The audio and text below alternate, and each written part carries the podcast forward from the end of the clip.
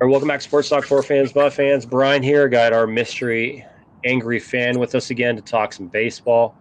Uh, baseball season starts on the seventh.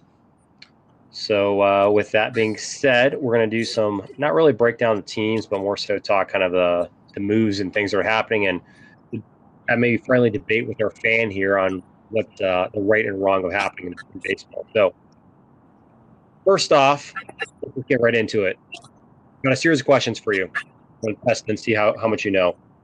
I'll tell you if you're right or wrong. Easy. All right. For the season, which free agency signing or trade will have the biggest impact on their team? So this is not multiple choice, is it? This is just who will have the biggest impact. Correct. Oh gosh. Uh, I'm going to ignore the one that I think you're going to throw at me just to make me mad. Um, ooh, that's a tough question. That's a tough one. Number one. Um, oh God. I want to say I want to say Freddie Freeman to the Dodgers, but that might be a little. I don't know. That might not be right because the Dodgers are going to be so good. I think they're so stacked. Um, I'll just I'll throw a weird one out there. I'll throw uh, I'll throw Robbie Ray to the Mariners. I think he was a Cy Young winner last year, right, for Toronto for the AL. Yep. Um, Yep. Just because he was on, I mean, the Mariners they didn't have a great pitching staff last year. I think he'll have a pretty a big impact. I'm not sure he'll have a Cy Young, um, a Cy Young season up there, but I'll just say he'll be the biggest impact, just because they they they'll finally have like a quote unquote number one pitcher up there, and they may compete this year. They may be good. So crappy division. Yeah. So I'll go with Robbie. Uh, I'll go with Robbie Ray. Out of curiosity, can you name anyone else in that starting rotation?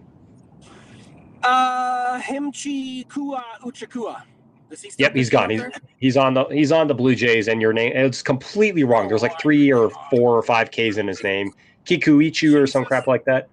Yep. So um, a number. Oh God, another Seattle Mariners starting pitcher. Um, give me five seconds. nope. All right, so, so you're wrong. Um, Nobody can. Nobody can. Can you? Do Yeah, have so- five pitchers. They're just going to throw him. yeah, they, they, they have five pitchers. They have five pitchers. One, Robbie Ray is, I guess you could say, the most proven, even though his track record is kind of hit or miss. Even though he had a great year last year, he's one of those Yeah, pitchers that when he puts it together, he's like he's like Patrick Corbin. When he puts it together, he's amazing. But you know, it's not every year. Um, so yeah, I'm going to say Freddie Freeman. That's correct. That that is going to be one of the biggest signings because just simply because market value. That's this is why market value. It was a great signing because he was expected to get way more money going somewhere else or back to the Braves. So you know, Yes. times a great contract. You know, lineup True. stacked. The other one, the other one, that's great, is the Rangers improving their middle infield. You know, not to say that it's going to win, but you know, Corey Seager and Marcus Semien shoring up the middle of the infield, uh, in a, in a questionable AL West. So th- that's you know that's the other correct answer. Robbie Ray, great answer. Um, you're hearing a lot of talk about the Mariners potentially winning the World Series, winning the division, all these Oh, things. oh, God. Not going to happen. Sorry. Um, No, Just not gonna it- starting pitchers after Robbie Ray, Marco Gonzalez, Logan Gilbert, Oh. Chris Flexen, and Matt Brash currently is on the depth chart. So that could obviously change back and forth. But um, the one thing that they do have to put them over the top for you specifically, they have Sergio Romo in the bullpen. Oh my god, yeah. You know, I'm all for Sergio Romo as long as he takes his pants off again and whips his belt off in frustration when Oh, yeah. check him for illegal substances. Yeah. Then I'm I'm all for him staying in the league. I didn't Yep. know he was still All right. pitching. I didn't know he was still pitching. Yep, he is. Uh, you're welcome. All right. Decent. Which team as a whole improved the most this offseason? Oh man. Uh, oh, I I mean you kind of just said it. I'm just oh man, shoot. I'm gonna I'm gonna go with the Rangers just because they did like you said they they got stacked in their infield. Um, I don't think that's the right answer though. So I'm I'm curious of what you're gonna say. Oh yeah, of course you're wrong. Uh, completely wrong. The Rangers have nothing else outside of there's their starting pitcher to open the season is Jon Gray, the former pitcher for the Oh Colorado. Rockies. So Yep. He's a red. You- you got that. Too. That's not good. So yeah, outside those two moves they made, not much else going on in Texas. However, it is the West is trash. Um, you know, I, I'm I'm a fan of, of the West, and we are we are trash. But the, the correct answer is, as much as I, you of all people are going to just disagree, regardless, I don't care. But the Yeah. Mets, not Ah, just because what- the move, Yeah. not just because the moves. I mean, yes, they you know they added Scherzer, uh, Canha, Marte, a couple others. The biggest impact on the Mets is the coach, Buck Showalter. So Oh, I forgot about that. he took the dumpster fire known as the Baltimore Orioles attempt to. I, who knows what the hell the Baltimore Orioles are always attempting to do. Bless their fans, but he made them competitive every year. And last year the Mets were in third place, 77, 77 85. There's definitely a chance. I mean, they, they should either win the division or be second place. I, I think second place is a reasonable expectation for the Mets in competing for one of those wild card spots in the playoffs. So that's that. why right. yeah, that's why you're wrong. The other side, right. if you go to the other division, the correct answer in the AL, the Blue Jays, Kevin Gausman, uh, been That's- a great pitcher. Great pitcher lately. You're familiar with him being on the Giants last year, sub three ERA. Yeah. However, when he was with Baltimore, he did have several years pitching below a four ERA back in his first couple of years coming up. So going back to AL East, got a good chance. The other side of it is, you know, I always defend Matt Chapman as arguably the best defensive defensive third baseman in baseball, not overall. Um, he batted 210 last year and still had a 3.5 WAR. The Jesus. So, um, you know, Blue Jays were the correct answer. Uh, Rangers probably like just. All right. Bad answer. I'll, I'll, yeah, bad Yeah. answer. I'll take the Yeah, L on yep. that one. Yep. All right. Which team did the worst this offseason? Oh, that's a that's an easy one. Which team spent zero? I spent more on baseball this year than your Oakland Athletics or Elephants or wherever they are. Um, I- I think you have to say the Oakland A's because they, sure, they may have got some draft picks, but I just don't. I, I was talking to somebody else about this today. This these small market, small market teams, it's like, it's just brutal to watch. Um, thankfully, all of my teams are big market teams, so I don't ever have to worry about my teams not spending money. Um, I, I think that's the most obvious answer because they didn't. Are they the only team that didn't spend a dime on free agency? A penny. They a Uh, penny. Yes, I believe they're the only team. That's and, and this time you are correct. They didn't sign a single free agent. They traded away four. You can you can call them four high end caliber players. Yep. Um, and they are now farther from having a stadium because of some bunch of legal issues that just popped up. Uh, so now there's more talk of them going to Las Vegas again. But all this just makes them, you know, they're the worst. In terms of offseason, they did the worst. Um, because you know they, they actually they're taking their cast off prospects like Sheldon Newson, Billy McKinney, and they've uh, brought them back, and they're competing for starting positions. So uh, the other team, though, how about this? I have a second team. Who do you think? Who do you think I would have down as the other team that did the worst this offseason? It's one of the bigger market teams. Uh, huh. I'm stumped. I don't know. I'm gonna just gonna Uh, say the. Tex- uh, I'm gonna say Houston because I hate them.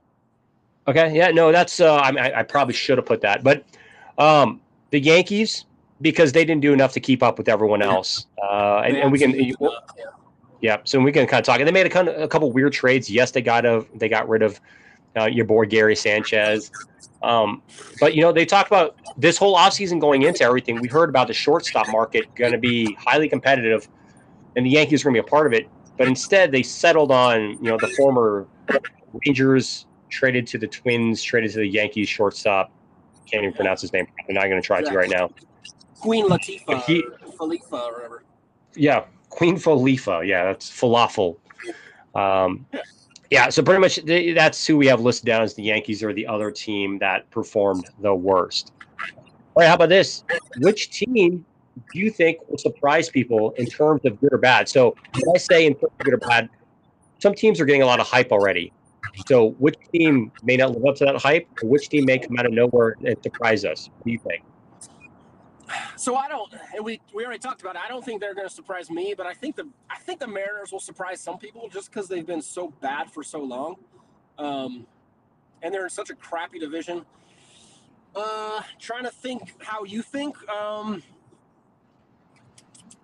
I, I don't know. I don't. I, I I'm gonna pick the Mariners. All right. So the Mariners are not even favored to win their division or even get second place in their division, uh, according to odds makers, depending where you look, of course. Yeah. So, um, so who I at least put down is the Twins. Uh, adding Correa, uh, this polarizing cheater, if you will.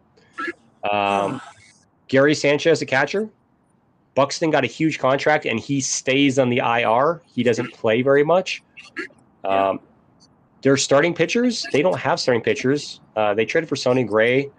Um, you know, they they added some stuff, but they have Dylan Bundy, Oh but nothing God. nothing enough.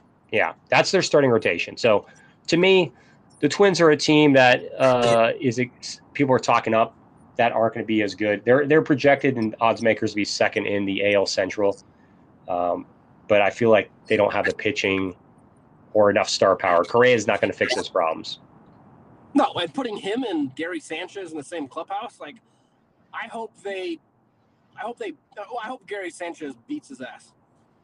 Yeah, It's, yeah, a weird, it's just a weird thing. Like, you got a person who was on the Yankees team that they cheated against, and it's it's just weird. I don't know. It's a weird vibe. Yep, hundred percent. All right, we're gonna play. Uh, we're gonna do a rapid fire with you right now. It's gonna be. I'm gonna name a team, and you're just gonna tell me, yeah or nah, if they're a World Series contender. And then after we go through all this, we're gonna break down where you're right and wrong. All right, so not playoffs, just World Series. If I can see them in the World, World Series contender, so they they have a chance to be in the World Series. All right, that's fair. All right. Uh, all right, Orioles, No, don't don't even no. Next. Red Sox, Yeah,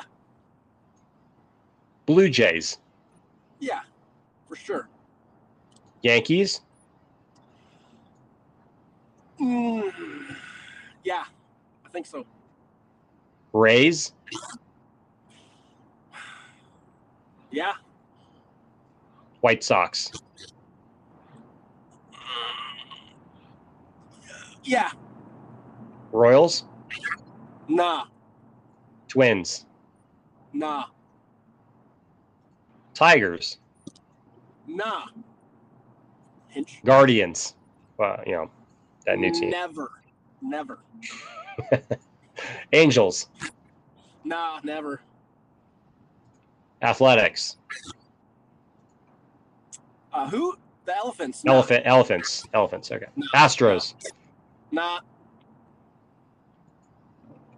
Mariners, Mm, nah. Close, but nah. Rangers, Nah. Mets, Nah. That- They have Max Scherzer. He can't even pitch in the playoffs. So hurt his arm. He's too tired. Nah. Noodle Arm, Braves, Yeah, exactly. Yeah, for sure. Nationals, Nah. Boring. Phillies, Yeah, I can see that. Yeah. Marlins, Nah. Reds, Nah. Cubs, Nah. Brewers, Nah. Pirates, Ah, Nah. stupid Cardinals, Nah. Too old. Nah. uh, Padres, Nah. They don't have a shortstop. No. Yeah, yeah, it's CJ Abrams, uh, Dodgers, Yeah. Yep. Giants, Nah. Rockies. I don't even know why I'm asking the rest. Yeah, you're saying not to the rest of the West. We already know that. Okay. All right. Trash. Let's go back and recap. What I did was I went on the odds makers. I looked up the top 10 World Series contenders in terms of odds of who's going to make it. So, you know, for people to bet on. So I'm only going to list out those ones first. So, and the ones that you missed. So you said the Red Sox were yes. They uh, are not one of the top 10 teams expected to make the World Series. So even though they added Trevor Story, they have no legitimate starter. Chris Sale now is out for a couple months, I believe, with a rib issue, and their ace is Nathan Eovaldi. So that's where you're dumb. Uh, next, Blue Jays. Yes, Blue Jays and Yankees are actually tied for second uh, most likely to make the World Series. I mean, do you think that's so surprising? Yeah. So I don't know. I guess I, I, am a little surprised that the the Blue Jays and Yankees are tied with odds. I don't know if that's just because they're Yankees. Um, I don't know. I feel like the Yankees they have too many. They got too many players that just don't play anymore. They just start. Giancarlo Stan's going to play what? What do you think? 50 games maybe, and he's going to get hurt. Judge, same thing. Like I don't. I don't know. I don't. I don't think the Yankees are going to be. Uh, I don't think they're going to be at the top of that division. I think it's the Blue Jays division, and the shit, and the uh, and the Rays. I think they're going to be the top two teams in the East this year. Yeah, I mean, if you look at the Yankees, I mean, it, I mean, I think we're we're growing up and used to seeing them having these like star-studded lineups. Growing up, even back to the day, from like Jeter to Bernie Williams, and like all these great players. But I mean, their first baseman is Anthony Rizzo. They were supposed to be on the first base in first base in sweepstakes, lost out. Yeah. Um, Donaldson's now their third baseman, who Urshela is is steady, and Donaldson, you know, I love him, but he's going to get hurt. Exactly. Uh, we just talked about the two guys; they're going to get hurt. Joey Gallo going to bat 200, hit 40 oh dingers. Oh my god! Forget yeah. he's even on that. Like, yeah. Uh, Aaron, there's Aaron no, Hicks. They made no. They made no big upgrades. Like, like you're saying. Yeah. yeah I don't. I don't yeah. understand it. Aaron Hicks or Centerville, Yeah. So Isiah Kiner Falefa. Uh, and by the yeah, way, they still they still have they still have Gleyber Torres. By the way. Um. Yeah. So and their their pitchers. I mean, once again, it's you know that if they're healthy. I mean, Gerrit Cole to uh, what Severino is in. He the one to hit his wife. Uh, Jameson Taillon. I mean, but he can throw fast. But he can throw fast. So we're gonna look the other way, and it's okay in baseball. So you know, but Ray Rice out of football forever at the peak of his career. Good. Yeah, uh, once again, his wife pushed him, and she just pushed him back. Yeah. Anyways. Yeah. So, uh, yeah, that's can. I think it's very confusing seeing them uh, being competitive. I think the Blue Jays make more sense, but okay. Um, yep. You said the Rays. Yep. So they're they're one of the top ten teams to make a World Series. And of course, their roster stacked. There. They're always yeah, there. They're, you know, they're a well-run franchise. If you're looking to, you know, start restart your franchise, if you're a you know a Pirates, Orioles kind of team, like you should probably pull people from uh, from their market just because of how well they can you know build prospects. And here's here's a question: Can you name anyone in their starting rotation this year? um, oh my gosh, the Devil Rays starting rotation. I remember um, we got some race drafts recently, so I hope, um, I hope you can. What, what was that? I said we did some fantasy drafts recently, so I know you've at least looked at some names here and there. I'm but buying, I'm just I'm just buying time. Um, yeah. Oh, thank. Oh my! I know the guy's name because I I had him in fantasy last year. I just can't think of him off the top of my head. That's how irrelevant the names of any players on that team are. So no, I don't. I can't. Yeah, and one David of them Price. has you, one of them has your same first name. Uh, no, David Price is a great relief pitcher. Uh, anybody's Shane McClanahan. That's Corey. I was gonna say McCullough, McCullough, or something like that. uh, I mean, their top pitchers out with Tommy John um, recovering. He may come back this year, but Corey Kluber, Drew Rasmussen, oh. Luis Patino, who's the big, I guess, the big prospect that people have been talking up. Ryan Yarbrough as uh, number five. So you know they just keep they keep churning out these prospects. I mean, I could do the same thing, like, hey, ask me ask me who their you know one through nine is in the lineup, and it'd be probably a struggle, kind of also outside of a couple, but um, they they just do a great job of churning talent. So uh, yeah, so you got right. So so far you're uh, you know Red Sox were not one of them, so you three of four. Uh, White Sox correct. Um, that's right. Then we pass on the next, I think, seven teams. The one that you pass on next was a little, I think, a little shocking. I almost feel like there's a little bias, but the Astros are still listed. I mean, they did play in the World Series last year. Uh, they lost Correa, but they got Verlander back, so they really didn't lose everything. Um, but they are a they are a top five favorite, and you have to remember they're playing the trash AL West um, with now the A's tanking. Uh, so that's more wins for them to get. That's true. Uh, that's true. Mariners, Mariners, you got that one correct. I was proud of you on that one. They are not a top ten team. Yeah. Uh, they were. Uh, I mean, they were. Well, I think they missed out the wild card last year by a game or two, like the last day. I could see Yeah. them. I could see them getting in. I just don't think they're. I just don't think they're World Series uh, proven yet. But They, give uh, it a couple. the- years. Give it a couple years. they'll they be- are the the Arizona left, yeah. Cardinals of baseball. Like they have to prove it. The Arizona Cardinals have not proved crap in football still. That's true. Um, Well, that's because they have a female midget as quarterback. But I won't. yes. Okay. Well, you went there, but um, just, yeah. So you said no, the Astros. So that one you got wrong. Uh, so No, I got you, that you got Anyways, you didn't. Okay. Um, the Mets, you said no. They're actually uh, tied with the Astros and the Braves as one of the favorites to make the World Series. Um, I don't know. yeah, and- I mean it's kind of it goes with the things we were talking about before. So I, I think it's the stigma of the Mets uh, and just what they are, but the potential of the rotation when the odds probably came out with deGrom, I Scherzer, think- Bassitt number three, Carrasco coming back. good- yeah. Yeah, it's, it's a great starting five if everyone's healthy. Um, Yeah. So we'll see what happens with the pitchers, and uh, that because that can be an issue. But the Mets, so you got that one wrong. Braves, that's an easy one. I'm surprised they're not. Um, I I kind of feel like the Braves should be higher, maybe, but they, they are a top ten. Uh, so you got that one right. You said no to the Nationals, correct? Uh, but you did say yes Oh, to the God, Phillies. yeah, that is incorrect on the Phillies. Uh, they will. Okay. eh, They'll be fun to watch offensively. I'll give you that. From For sure. Yeah. Real Matthew Hoskins at first, Segura at second, um, brother from another mother, Bryson Stott for me, a third baseman. Uh, Didi Gregorius is a shortstop.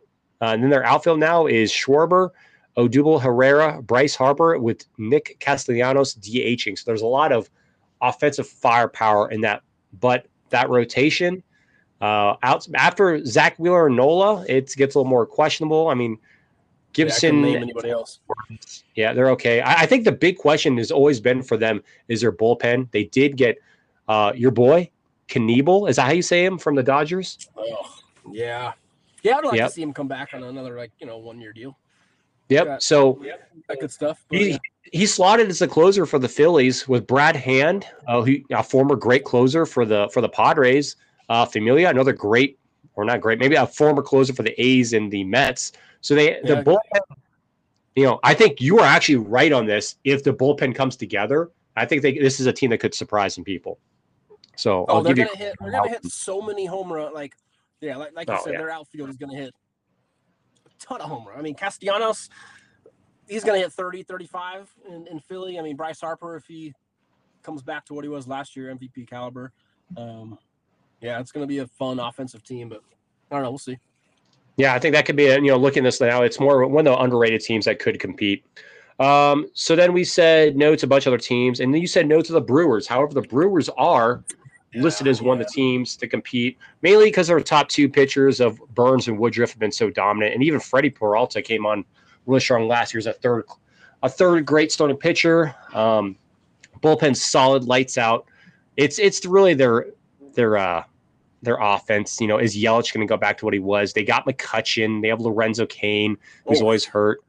Um, my cousin Kolten Wong playing second base. Can but here's the real question: Can you name their first baseman? Oh, The I days of- his face. Is it that that The days of Prince dude? Fielder, yeah, from Toronto, Rowdy Tellez. Yes. Yeah, Yeah. there you go. He's listed as their He's starting baseman. He's he's like the perfect guy to be in Milwaukee playing baseball first base. Like, That's a that, you know that is a Seems like he hundred percent. drinks beer and eats cheese all the time, and it works. So I mean, it worked for Prince Fielder. Jesus. So, yeah. Yeah, oh, yeah. So I mean, if that person, I mean, that really make me think. That person represents Milwaukee Brewers. Is there anyone else out there that represents their team based on the way they look? Oh, that's that's oh man, I don't know. That's uh, Let's come back to that. Well, we'll come back to that maybe next a- time. That's, that's a Yeah. good, that's a good little discussion, and then find some couple players on. Uh, yeah, I like that. I like that. All right, we'll come back to that. But maybe we'll make that like a segment some other time. But all right, let's move on. Uh, you said no to the Padres. Clearly, that's a spite answer. Don't care what you say. Hundred percent spite. Um, It, I, and I and the reason why I'm going to say this is yes, they fell apart at the end of last year, mainly because their starting pitcher was so bad. I think I can't remember who the two Yeah. starting pitchers were that they had to bring in, but like Jarek Arrieta and uh, Vince Oh, Velasquez terrible. were the two. The two, like I think they had eight starts and their ERA combined was like over a nine. I think they finished the season 21 and 40 in, in their last 61 games or something. uh, and they were only a couple games out of first place. So the Padres, Yeah, you know, off, yes, they 100% fell off. Tatis will be out for about three months, is what they're saying. Their starting pitching is healthy this year. Um, the person that you were kind of shit talking before is now back. So, uh, you know, Trevor Bauer's not back, a former Indian. However, Mike Clevinger is now pitching for the Padres. That's so, true. so you, for the Padres, you're looking at their star rotation. Um, you know, can they carry them? You have you Darvish, uh, Medea, who they just got from the A's, Blake Snell, former Cy Younger, Clevinger, former Cy Young candidate, Joe Musgrove, uh, a couple other top end prospects. So, you know, can, can the pitching stay healthy and hold it down until Tatis comes back? And with that, you know, you know, being a Dodgers fan, outside of playing against the Dodgers who, and the Giants, maybe the other two teams are going to just give away free wins. So that's going to at least keep them Exactly. afloat. I think. Yeah. All right. So Dodgers. How about, uh, this, how about this little one? How about this one about the uh, the Padres? Um, this is bad because I can't even think of the guy's name. He was on the Dodgers. They traded him. Um, I, oh my god, is gonna be so mad. I'm a Mac Matt Beaty. Beaty, Matt Beaty. That's his name. I'm embarrassed I Oh, didn't know Beaty, that um, Beaty, as, a, as a Dodgers fan.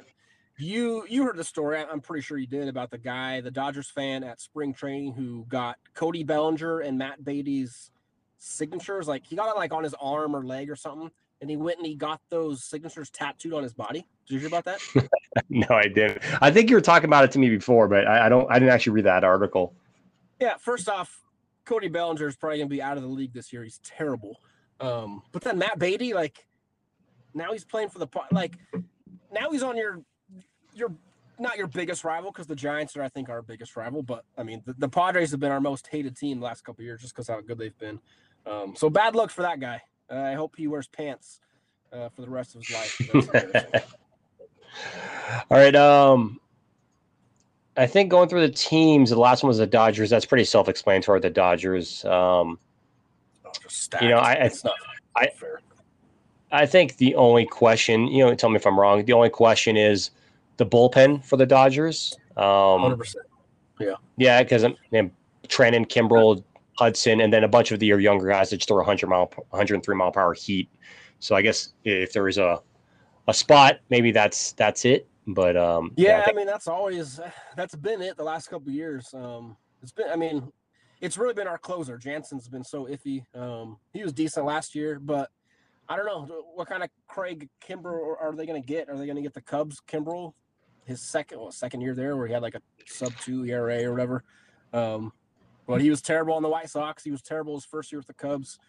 Um, just depends. I don't know. I guess uh, Buterol, or whatever his name is, he's been working on a a Jansen style cutter over spring training. So that would be interesting to see him throw 104 with a 90 degree or a 90 mile per hour change up and a cutter. So I don't know. I think they're grooming him to be the the closer for the future, which if he can control his pitches, he'll be a good closer. But uh yeah, weird weird trade. I didn't I didn't expect that Kimbrel for uh for Pollock trade, but whatever. Pollock Yeah. only plays like 40 games a year. He gets hurt. So Exactly.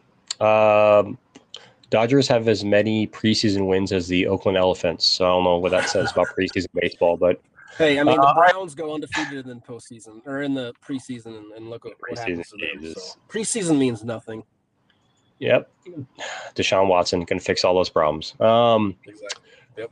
all right, here's the final question for the MLB segment. Before uh, when we wrap it up, we're not going to do a full preview like we've done before, uh, but you know, season starts tomorrow, so that's exciting. But Corey, so we can hold it against you. Who is going to play in the World Series next year? I already know one of the answers, but let's get just so uh, you're you, you're going to say Dodgers. Who are the Dodgers going to play in the World Series?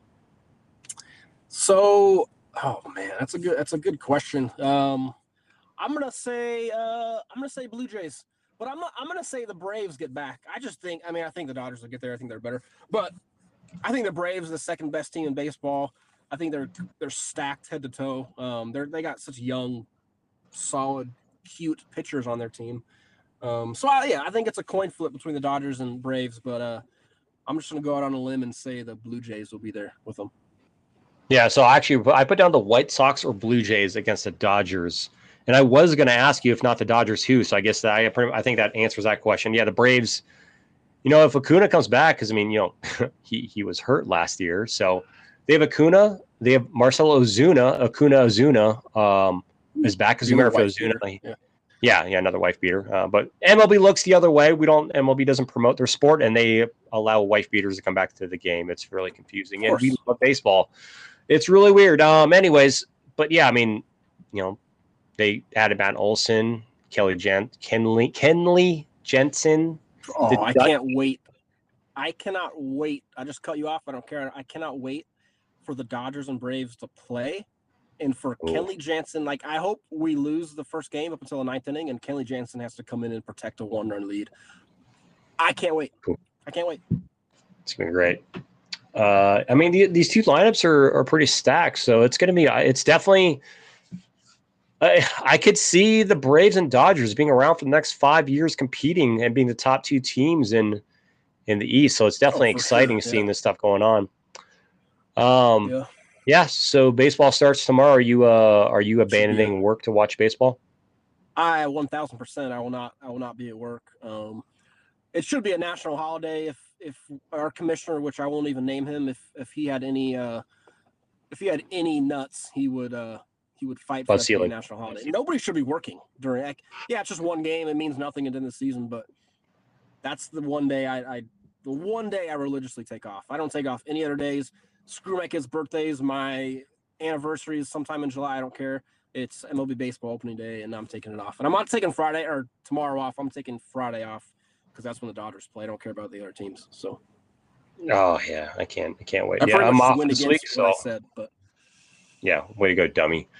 All right. Um, so that wraps up the baseball segment. We'll probably be coming back and bring baseball back here and there uh, as we need to fill in some content. Definitely once hockey and basketball ends. So we definitely need to get some hockey talk in the next couple weeks, but we'll make that work. Yeah, we do.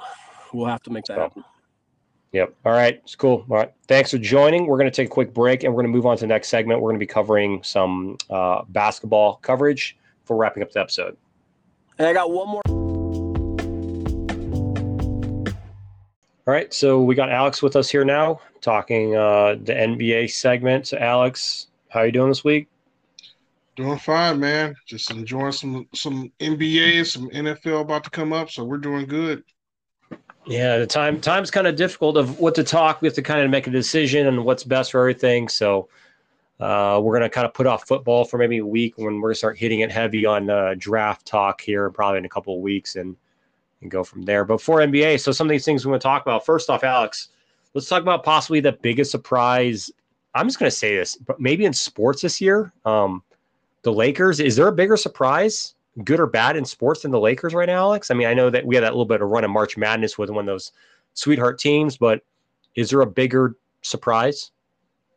Not not right now. I can't think of it. I sat around for a while. I haven't thought of a bigger surprise of just a disappointing team I don't think of all big time sports in years. So yeah, they're they're the most current. And I just want to make this very clear. Like, this is not meant to be LeBron Lakers bashing. We said this at the start of the season. Uh, the three of us, us, me, Alex, and Tage, all talked about it.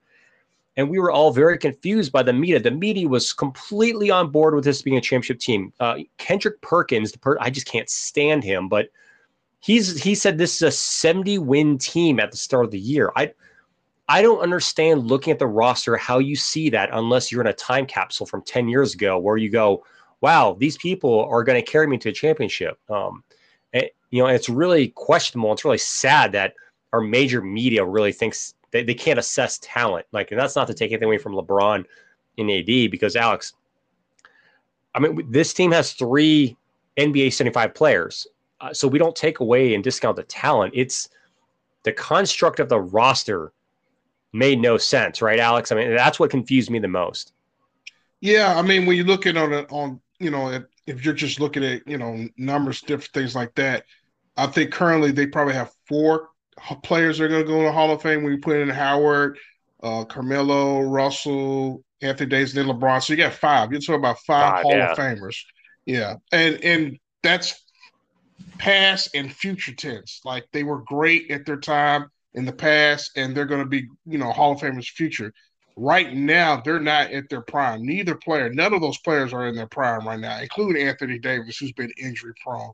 So yeah, we talked about it. Uh, we talked about it when in previews, like, hey, they're good. You know, our thought. What the thought was, I know with me, they're good enough to make the playoffs. They're not good enough to win it, but they're not enough to at least just because of the talent, because of Westbrook and LeBron and AD. They're not enough to get there. But did we expect them not to even get in the play, the, you know, the play-in tournament? That was a shock to me, even to me.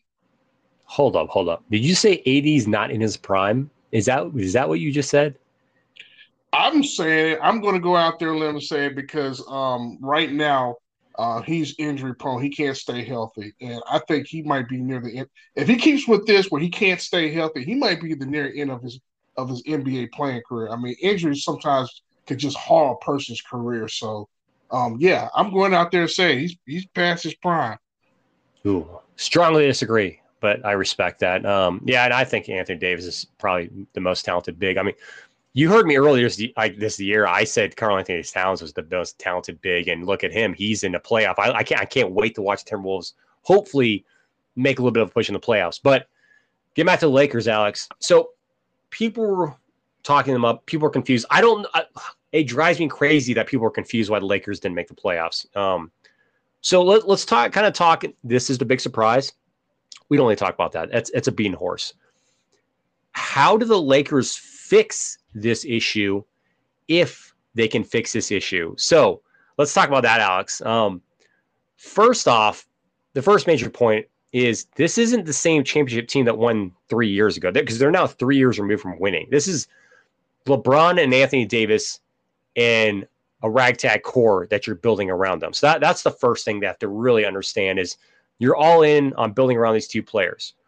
So what do they have to fix it? Well, going into next year, they have seven people under contract Westbrook, LeBron, who both make 45 ish million. AD, Horton Tucker, Kendrick Nunn, Stanley Johnson, and Austin Reaves. So you have seven people on your roster. You have no draft picks for, I think, the next couple years, first or second round picks. You're minus 41 on cap space. So we, you may always talk about NFL cap, Alex. This is insane. I don't know if there's a way to fix this. So, if we can't fix this, Alex, let's kind of talk about a couple things step by step. First thing is, I think we have to admit that regardless of what everyone says, you're building around LeBron and AD for for this next year. It doesn't matter what happens that the year after that, right? You're going all in. It doesn't matter what the cost is. You can't tarnish LeBron's legacy. You can't be that team. You don't want to be that team. You want to be that. You want to be that organization that gave LeBron the ammunition to make his final push to a championship, right? So they're all in on those two players. Agree? You know what? I don't agree. We're coming out here, me and that you are not going to agree on this for the simple fact is uh, we look look at it. Let's be honest. We look at this season with the Lakers. Who you think like the who, of all the players on the roster, who you think has underperformed considerably, not giving them what we thought they were going to give? We knew what what uh Westbrook was going to do. We knew what LeBron was. Who's that player that, that's that's that player? I honestly think it's Westbrook. I think Westbrook is the major problem in this whole situation. See, I would say it was Anthony Davis, and not necessarily. We talked about the, the prime by Anthony, not because Anthony Davis is just a terrible player. It's because he's not been healthy. To me, he's underachieved from that point. You, I understand we can't control injuries and things like that, but you expect a player who I think, and he's healthy, he can be a top 20 type of player when he's healthy, but he's not been that. So um, I, I don't know if they want to necessarily do that where they go, hey, let's get rid of Westbrook and just try with AD and LeBron. I, I, I don't know. I don't know what the, the decision is because I, I don't know if you can go forward with Anthony Davis. But this thing about it, I don't know if you can get rid of Anthony Davis. And if you do, you're going to get what 60 cents on the dollar for him. So you're kind of you kind of screwed if you do, screwed if you don't. To me, what do you think? Yeah, so I think there's more to it. I, I think that's the easy answer to flip Davis for whatever he can. I don't think it's that easy because he's not at max value. Um, and when you talk about what Alex is talking about, you know, Alex's major concern is, is accurate. He has never played more than 70, 70 games except for twice in his career. Uh, and the rest of the years, he plays about 60, like low 60s is a good year for Anthony Davis. So, what I this is my take on this. LeBron James wants AD there. with LeBron James going into his 38 year old season, I don't know if there's time to mess with the chemistry. So we talked about, you know, was the risk worth it because they won a championship? Yes, I, in my opinion, the risk was worth it because they won a championship, just like the Rams. You do everything crazy to win a championship. But to react the way they did to bring Westbrook in, I think is is the major issue because you know you can win with LeBron and Davis as the core. What I would say to what you're saying, Alex, because LeBron played 56 games this year, Davis played 40 games this year. It is not realistic to expect either of them to play. I would say more than 62 games next year. I, I that's what I would shoot for, which means you treat them like Kawhi Leonard. You give them a load management and you tell LeBron, listen, obviously the GM and the owner and everyone's not going to tell LeBron what to do. Someone's got a reason with them that you, dude, you're 38. There's still some greatness there. You're still kind of, you know, you run the league essentially, but you can't, you can't operate at that level. Our bodies don't heal that way anymore. It, it just doesn't work. So I don't think you can risk the last year possibly of LeBron James playing in a Lakers uniform by flipping Davis and going LeBron Westbrook. Because let's be honest, LeBron and Davis work a lot better than LeBron and Westbrook because we don't even know if Westbrook works with anyone outside of himself. I, I think that's been proven, right? So yeah, definitely so, right. So I think I think that's where we disagree. I think if this was not LeBron James, you know, point of his career, I would 100 percent agree with you that let's let's redo something. But let's let's just go with my my side of it. Not going to say you're wrong, Alex, but let's just say that they are going to do LeBron James, Anthony Davis going forward in, in this scenario. Okay. Um, a lot of the talk, honestly, is on getting rid of Westbrook. I don't think that's a, a, hidden secret. I don't think Westbrook wants to be there anymore. I don't think he liked how this year went. Um, he doesn't mesh chemistry wise with the rest of the team. So I think the real difficult issue is what do you get back for Westbrook, or what do you have to give up to get rid of Westbrook? Um, we heard the trade room earlier in the year. Do you think this team would have better been better off with John Wall over Westbrook? Oh man, that that's a, that's a good one. Um, I'm I'm to say no this year. I think they should revisit it in the off season, and I have no problem with that. But I think the way things were going, I think they I, they were that was an offer trade. I think they I think standard pack was probably the long term goal of not trying to give up you rush up, you know, give up a pick for that, even though they don't have any picks, but they would have to give up a pick to make that happen. So I think short term it was a good thing for them to stand pat and see this all season what you got. At the worst, that trade is always going to be there. So I, I agree with them standing pat. What do you think? Yeah, well, standing pat with Westbrook. Yeah. Oh no, I think. Uh, I think he's just. I think he's the can. Well, I mean, first off, the coach wasn't the issue. I know Vogel's about to get fired. I, you know, when we talked about the start of the year, we talked about what they had to do, which was building the team the right way, and they did not do that. I think. I'll be honest. Westbrook, Howard, Carmelo Anthony, they all have to go. 33. Westbrook's gonna be 34. Howard's gonna be 37. Carmelo's gonna be 38. They're a liability on defense. They can't do what they used to do. Um, it's just, it's not good with them on the court. So for me, it starts with getting rid of all of those players. Um, some things I've seen is, you know, you could possibly flip Westbrook to a team like, um, you know, OKC. Uh, I think it probably let's be honest. Is there a better place for Russell Westbrook to go than back to OKC? I think that's the safest place for him to go for him in his career. Yeah, I mean, yeah, I guess it would kind of make sense. He, you know, OKC fans, I think, would accept him now. Um, I think with him being gone or whatever, they'd be okay with it. They know they're in a rebuilding phase uh, still, and him going there kind of give them a reason. So yeah, it, it definitely would rejuvenate OKC uh, if he went back there. So if you you know, for me, if you're building around LeBron James, Anthony Davis, what you need essentially is you need guys that aren't the ball handlers. You don't need primary ball handlers. You need maybe, you know, like a, a backup type of point guard, and you need a bunch of like three and D players. I think that's that's what's always been proven to work with LeBron James and Anthony Davis because this team's going to have uh, Tucker there. It's going to have I think they, they should retain Malik Monk. Um, with those players, they have to bring in some some different skill sets there to fix this issue. And I think that really starts with Westbrook. Now the problem is they don't have any draft picks that they can trade besides their 2027 and 2029 first round picks. So they have no picks this year, and they may have one second pick next year. So this is an insane situation they're in to somehow get something back from Westbrook. If they can do that, that gives them maybe $20 million in cap space to tweak this roster. So, you know, what do you think? Do you think three and D players are kind of the best for LeBron and Anthony Davis? You know, what do you think is the best situation? I, there's teams that are going to be available with cap space, Alex, next year. Um, I like, I think I was looking at the Spurs, the Pistons, the Knicks, the Thunder, uh, the Rockets. You know, some of those are teams with with cap space going into next year. The Pacers, the Blazers. You know, that'd be interesting. Can, you know, can they sell their soul to somehow get Dame Lillard to to Lakers? Well, I mean, what do you think of those teams I listed out? Well, I think the Lakers, what especially with back to your first question, I think they need players who can shoot and players who can defend.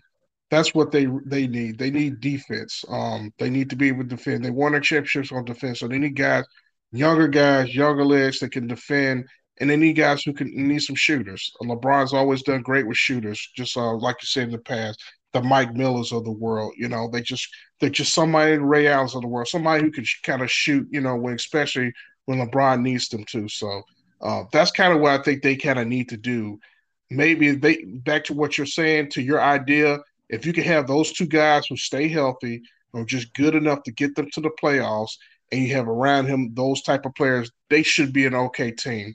Um, I can see the two teams. I don't know what team it is, but the team that's going to either uh, get Russ Westbrook or someone who maybe thinks they need to sell tickets or something like that, or a team that's looking for a salary dump because Westbrook, I think, is going into his last year. So maybe you're thinking of, hey, let's take on Westbrook's contract, then we can maybe dump some salary at the end of next year, um, and then we can start over. We kind of reset uh, our cap. Um, or there might be a team like you know I'll keep saying New York. Like New York needs stars. Like they're a terrible team without Westbrook. They're going to be terrible with him. Uh, you'd sell more tickets. You have someone like Westbrook. You know. Um, but the OKC thing, back to what you're saying, that kind of would kind of help them, especially in a small market like that, when you're losing, you kind of need something to kind of rejuvenate your marketplace. So getting Westbrook back makes kind of sense for that. Other than that, I kind of don't know. It's kind of one of those things of what is the front office thinking, what direction they want to go. What do you think? Well, I'm gonna. Uh, yeah, the front office is is in, in a possible situation. So I'm just looking through these teams that have the cap space next year as of right now. Uh, you play the. I want you to play the the Trailblazers GM in this position. Let's just say hypothetically, Dame Dame Lillard says he wants out, and you're going to do right by him and try to send him to a team. If I, as the Lakers GM, offered you my only two first round picks, which is 2027 and 2029 and Westbrook and Horton Tucker, is that enough to even make you consider that? Not for me, but if we're in a situation where, and we all know about the star players, when they want out, they get a chance to force their way out where they want to. If it's a situation when Lillard's not going to want to play for anybody else and he can really just force the issue and trade, yeah, you're almost you know, put a gun to your head, you have to make that trade. If not, he you trade him somewhere else. He's not, you know, he's the quote, he's not happy.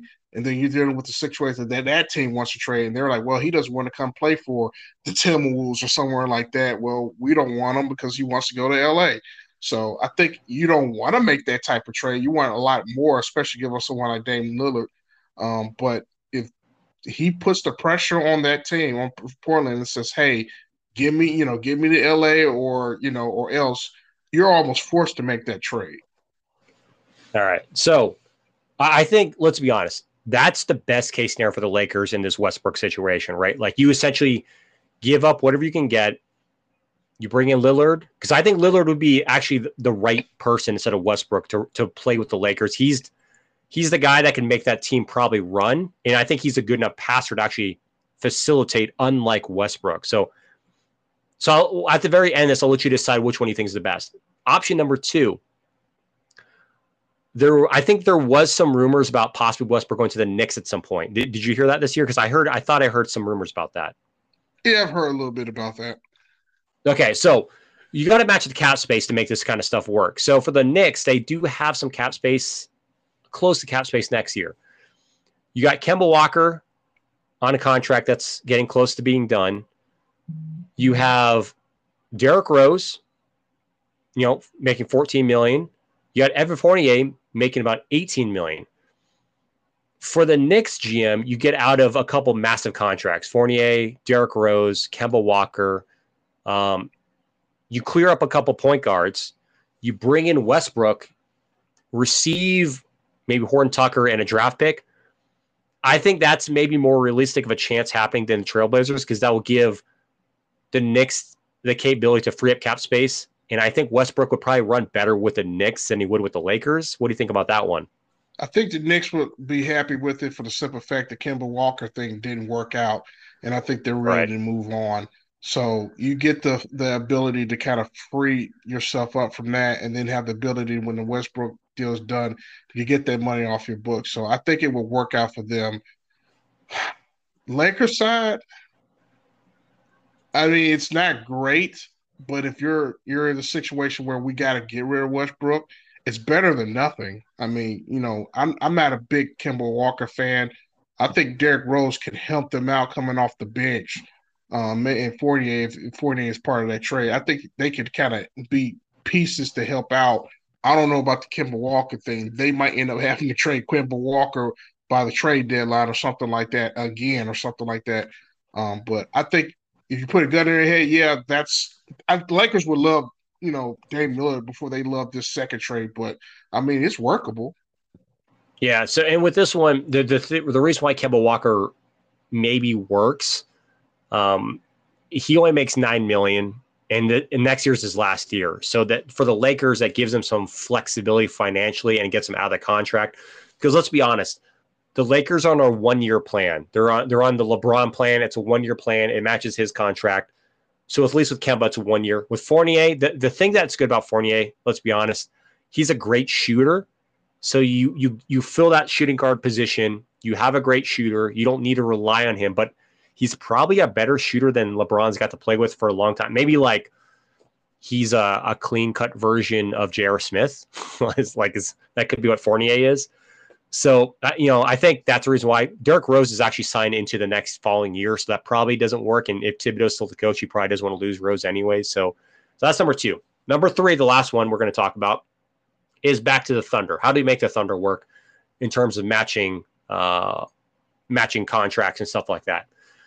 So with the Thunder, you know, you have Shai Gilgeous Alexander, which you don't want to mess with him. He's a point guard. So I'm, hopefully you can make these two work. You have some good young talent there, but you know, you got to swap contracts. So the biggest contract they can give up is Derrick Favors. He's the second most there, making 10 million. So Derrick Favors, and I'd say Luguentz Dort. I don't think I don't think the Thunder need Dort there. He's gonna he's an expendable piece.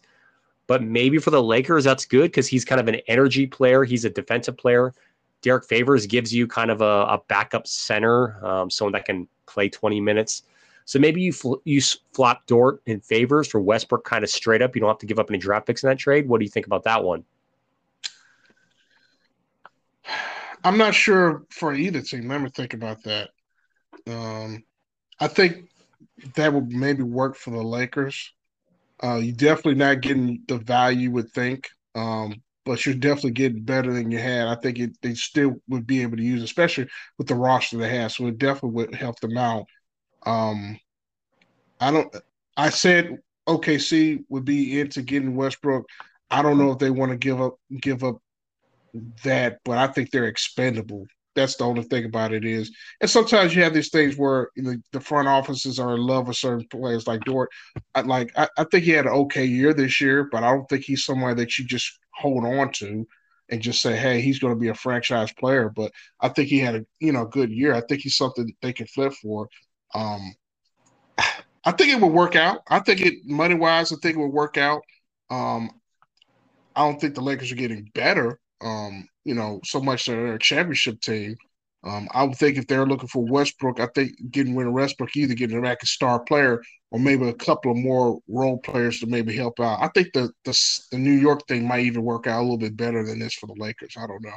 What do you think? Yeah, yeah. I, I think the reason why I think the next one works better is because the Lakers have seven people under contract. You give up Westbrook, that's six. You have no draft picks. You have no cap space. Uh, if you get rid of Westbrook, that frees up. Yes, that frees up about twenty million if you don't take a ton of money back. So, I, you know, for the Knicks, it's almost you can probably get better, better role players for LeBron. You know, I, like I said, I think Evan Fournier is a good role player that LeBron needs. He's a good shooter. Um, you know, you have Kendrick Nunn, uh, Malik Monk. You have, you know, Horton Tucker. I think if you surround LeBron and AD with those types of those four players, and you sign a couple valuable free agents on veteran minimums that are not 37 years old, I think it could be a good team. I mean, you know, who's coming up available? Lowry and Conley. Maybe those point guards you can bring them in to to run also um, on a cheap veteran deal. But I think I, I think Lillard is is the the hopeful situation. I don't think it's realistic, but I think that Knicks swap Alex. I you know I think that one makes the most sense. I think the OKC one just frees up cap space for the Lakers to sign people. It's just how many people can you actually sign and bring in that are going to make enough of an of an impact. So, um, the next thing to look at is kind of is the coaching situation. They fired Frank Vogel. They won with Frank Vogel. He wasn't the problem. So now they got to figure out what coach to bring in. You know, are we looking at a uh, an unknown coach, Alex? Do you think this this team needs a veteran coach? I mean, because they're not going to listen to a veteran coach, right? Uh, I think the team listens how LeBron listens. That's going to be the main thing. It's going to be between LeBron and the head coach. That's that's the most important thing. Doesn't matter about the, any of the other stuff. If LeBron kind of puts his hand on the shoulder and says, "This is the guy," and we're going to listen to it, the rest of the team is going to follow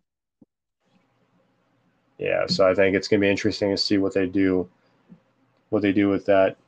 Um, and like I said, I, I think this is a one year plan. So we'll see. I'm really interested to see how the Lakers do. I feel like it's going to be tough, but I want to see what they do with the Westbrook situation. If I'd put money on it, Alex, I think Westbrook is the one that gets traded, the one that gets moved. Something happens with him. Um, all right. Well, we'll do more Lakers talk later on, but uh, let's move on to some MVP talk. We've been, we've been putting this one off for a while. I know we only got like two, three games left in the season, but Alex, what what is it looking like on the MVP side? So MVP odds uh, just got updated a little while ago. Most of the book covers around. So right now, uh, we're going to mainly stick with the top three because I think right now it's maybe a three horse race right now. Even though Okay, your boy DeMar DeRozan does definitely consider some some talking, but right now, as far as odds, right now there's only three right now. So you ready? Yep.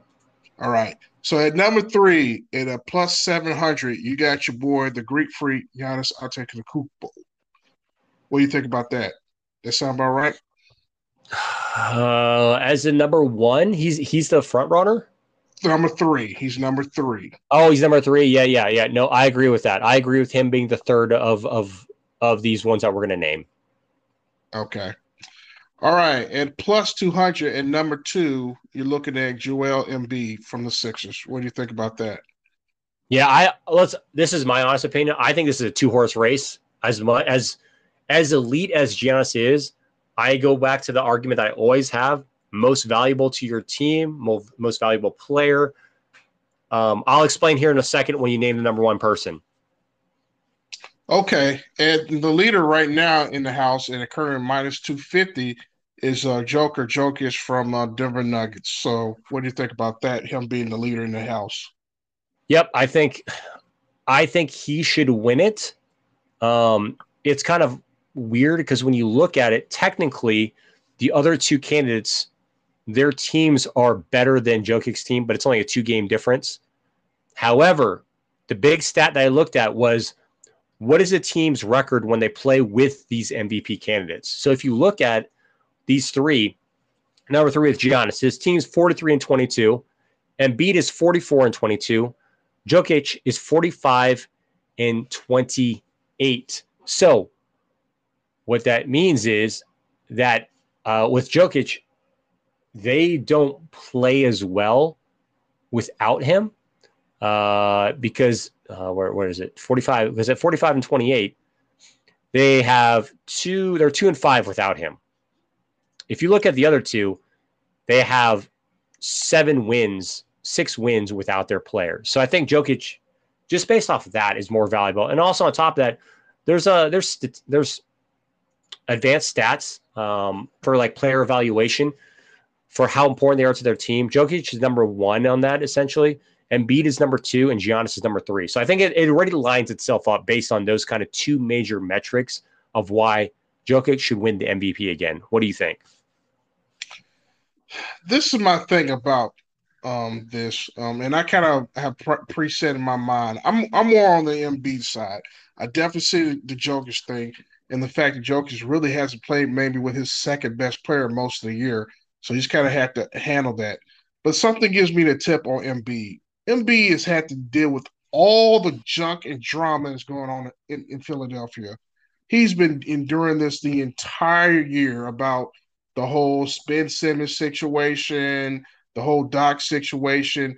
I mean, he's had to deal with all of that. And he stepped up to me. He stepped up, became more of like a team leader of kind of like, hey, put this, he's going to put the team on his back and say, hey, look, forget about all that Ben Simmons crap. Let's just ball. Let's just play ball. Let's just do our job. And somehow, some way, he's he's probably going to win the scoring um, um, championship. Even though I think it's kind of really wrong that they go by the scoring championship based on the fact your average and not how many points you score. So it's a little weird there. Um, but I think Embiid has been consistent all year, and I always rag on him about his injury proneness. He's he stayed healthy majority of this year, and I always kind of look at the difference between the two.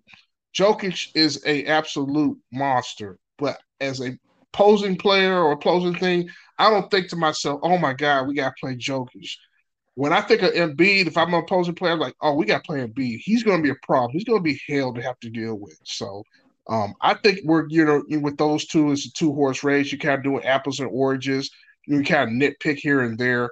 Um, but I, I would put Embiid over Jokic. But I understand when you talk about filling up the stat board and everything like that. I can see how Joker is kind of winning. What do you think about my thought on that? No, I agree with you. Like Embiid, the 76ers were kind of left for dead at the start of the season. It was not a good start. Tobias Harris has not been as good as the other years. They have had a lot of issues. Embiid has single handedly carried that team. And even with James Harden coming there, you know, Harden's admitted it's Embiid's team. And I, I do love that those two working together now. I I would have no problem with Embiid winning it because I think he has been that valuable to his team. Um, I, and I get what you're saying. It all makes sense. The one thing I do want to ask you between these three, uh, which is different than MVP, if you had to pick them in order of building your team around, what is your one, two, three? Which I know is a little different than MVP, but in terms of skill set, who would you want to build your team around with those three? Who's number Giannis one? Giannis and Embiid and Joker. Giannis and Embiid yeah. and Joker. I go just like that. Yeah, yeah, and I, I think, and let's be honest, if Embiid never started with the injury history, I would have Embiid over Giannis probably, just because of how good he is at his height. But Giannis is a matchup nightmare. Now the thing that's weird is Embiid's a better shooter from outside than Giannis is. So there's a lot of debate and all that stuff. It's but Jokic is the the perfect offensive weapon. He's unstoppable offensively, but defensively he's he's not really there. So all right, uh, let me let's, ask you a question. On. Let me ask you a yep. question before we move on. Is there anybody in the top three? You know, obviously we talk about. Is there one player that you kind of say that player should probably be in that top three consideration with those three? Anybody yeah. else? Anybody be oh outside of those three people? Yep. Yeah, the only people that I would even, I think, I think there's a couple of them. Um, a couple are not getting any love at all. I think the two easy ones are Luka and Kevin Durant, just because for Luka especially, he is that team. Now they have made some acquisitions to make that team a little bit better with the multiple guard play that they have now between Dinwiddie and and Brunson and a couple others. So I think Dallas has done a better job supporting Luka. Um, you know, he's only played 62 games. Durant, if you played a full set of games, I think he's he's a shoe in for a top three MVP vote. The two miss well, let's say I think I have three kind of like mystery people that I would consider that won't get any consideration. The first one is Jayson Tatum, especially with the Boston Celtics, huge, massive turnaround. You know, I was up on the Celtics at the start of the year. I just kind of shut up about it because they were so bad in, in the first half of the year. The second, Karl Anthony Towns. I'm going to keep talking Karl Anthony Towns up. I think he's phenomenal. I don't think he gets enough recognition.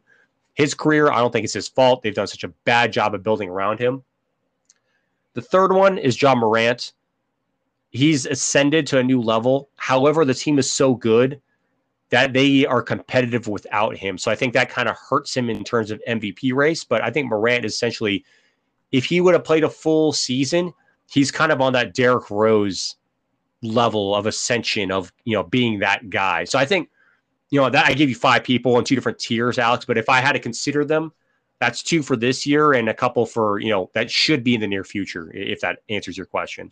Man, I tell you one thing. I know this is a season award, but if you told me the first half of the season, I probably would have probably leaned DeRozan. But the last since the All Star break, back to what you're saying, Tatum has been on a tear, man. I mean, he's just been yep. on a tear. I mean, he they went from being maybe a lottery pick to possibly being up there, being the number two seed.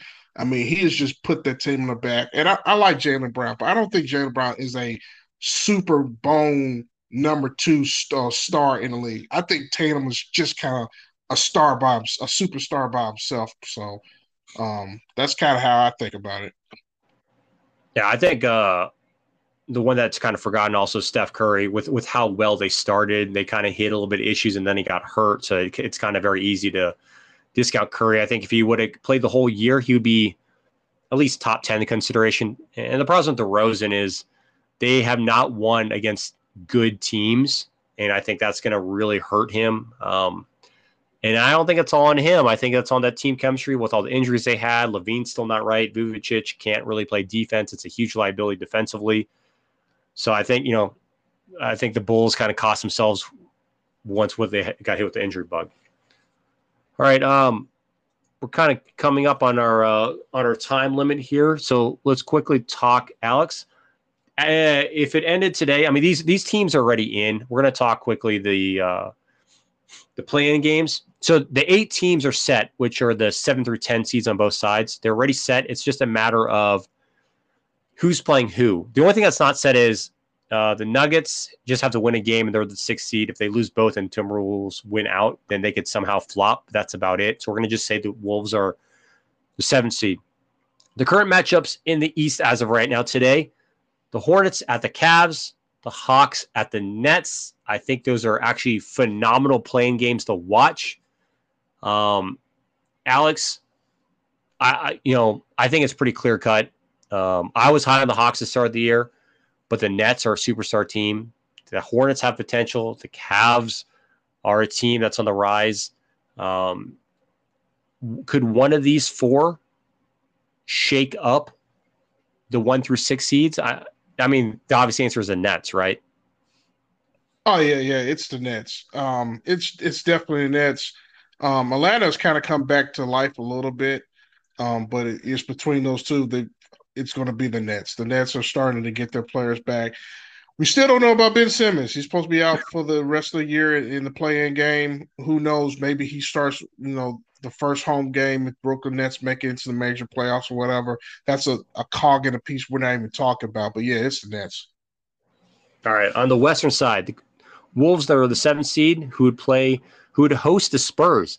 The Spurs, even without their superstar Murray, have won three in a row. They've in the last 10 gone eight and two when the Lakers have gone two and eight. So the Spurs have came out of nowhere to steal that 10 seed. They play at the Timberwolves, and I think that's a great, you know, I th- you know, I, I have a lot of hope that the Wolves can win that game and show us something because we've seen so much talent there for so long. And Alex, if they win that game, how do you feel about the Wolves potentially playing the Grizzlies in the first round? Uh, it's a favorable matchup to me against the Grizzlies. I think the um, of all the favorable matchups in the first round, um, I like them uh, against the Timberwolves. Um, we're we're dealing obviously with the Timberwolves kind of still being a young team, young to the playoffs. Grizzlies a little bit they're young too, but they've got some playoffs experience last year. So uh, I, I, think if I'm a Grizzlies fan, I'm I'm happy about that. Much not the second round possible matchup, but I'm definitely okay with the first round. All right, and the other matchup would be the Clippers hosting the Pelicans, and this is so sad because if Zion would have, I, I don't know if this is a mental thing, he refuses to play, but man, if Zion would play for the Pelicans, they have a team in the playoffs. The team's not bad, let's be honest. The teams, the Pelicans actually have a roster that, when you look at it on paper, it's not bad. And with Zion, they could be a crazy sleep, like a sleeper team. But he's not going to play for them. He wants out. He wants to go play for the Knicks or whatever, which is a unfortunately not going to be a playoff team this year. So I'm not really sure, you know, the mindset on that. I really hope the guy that he's really injured and it's not a being a selfish brat kind of thing. But Alex, the Clippers are the team representing LA. They have Paul George back just in time for the playoff push. Do you think the Clippers can beat the Pelicans and make some noise in the playoffs with that roster? Because I think they're a team that's kind of dangerous. I think they could get to the playoffs, uh, the real playoffs. I think they could beat the Pelicans. I don't think that should be a problem. Um, if playoff piece shows up, uh, Paul George, you, you should be in, in good shape. Um, I actually would like if this was like WWE style, where they like have like a surprise entrance or something like that, and like at the last minute, like spring out, Zion Williams is playing like in his playing on in game. I think that would absolutely hype like their team up. Where it's like, oh crap, oh yeah, oh crap, Zion's playing. It would absolutely give them the edge to beat the Clippers in the playoffs, uh, play-in game. But I don't think that's going to happen. Um, I don't know if the Clippers going to make noise. Are they good enough maybe to take the Suns to six games or seven games? I don't know about that. Um, especially if Chris Paul is fully healthy, I think the Suns will take care of the Clippers pre- of short pretty quickly about that.